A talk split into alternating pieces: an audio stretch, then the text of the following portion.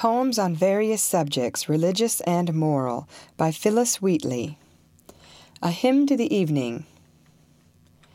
Soon as the sun forsook the eastern main, the pealing thunder shook the heavenly plain.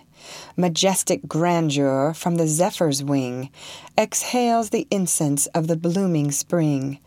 Soft purl the streams, the birds renew their notes, and through the air their mingled music floats. Through all the heavens what beauteous dyes are spread! But the west glories in the deepest red. So may our breasts with every virtue glow, the living temples of our God below filled with the praise of him who gives the light and draws the sable curtains of the night. Let placid slumbers soothe each weary mind, At morn to wake more heavenly, more refined. So shall the labors of the day begin, More pure, more guarded from the snares of sin. Night's leaden scepter seals my drowsy eyes, Then cease my song till fair aurora rise.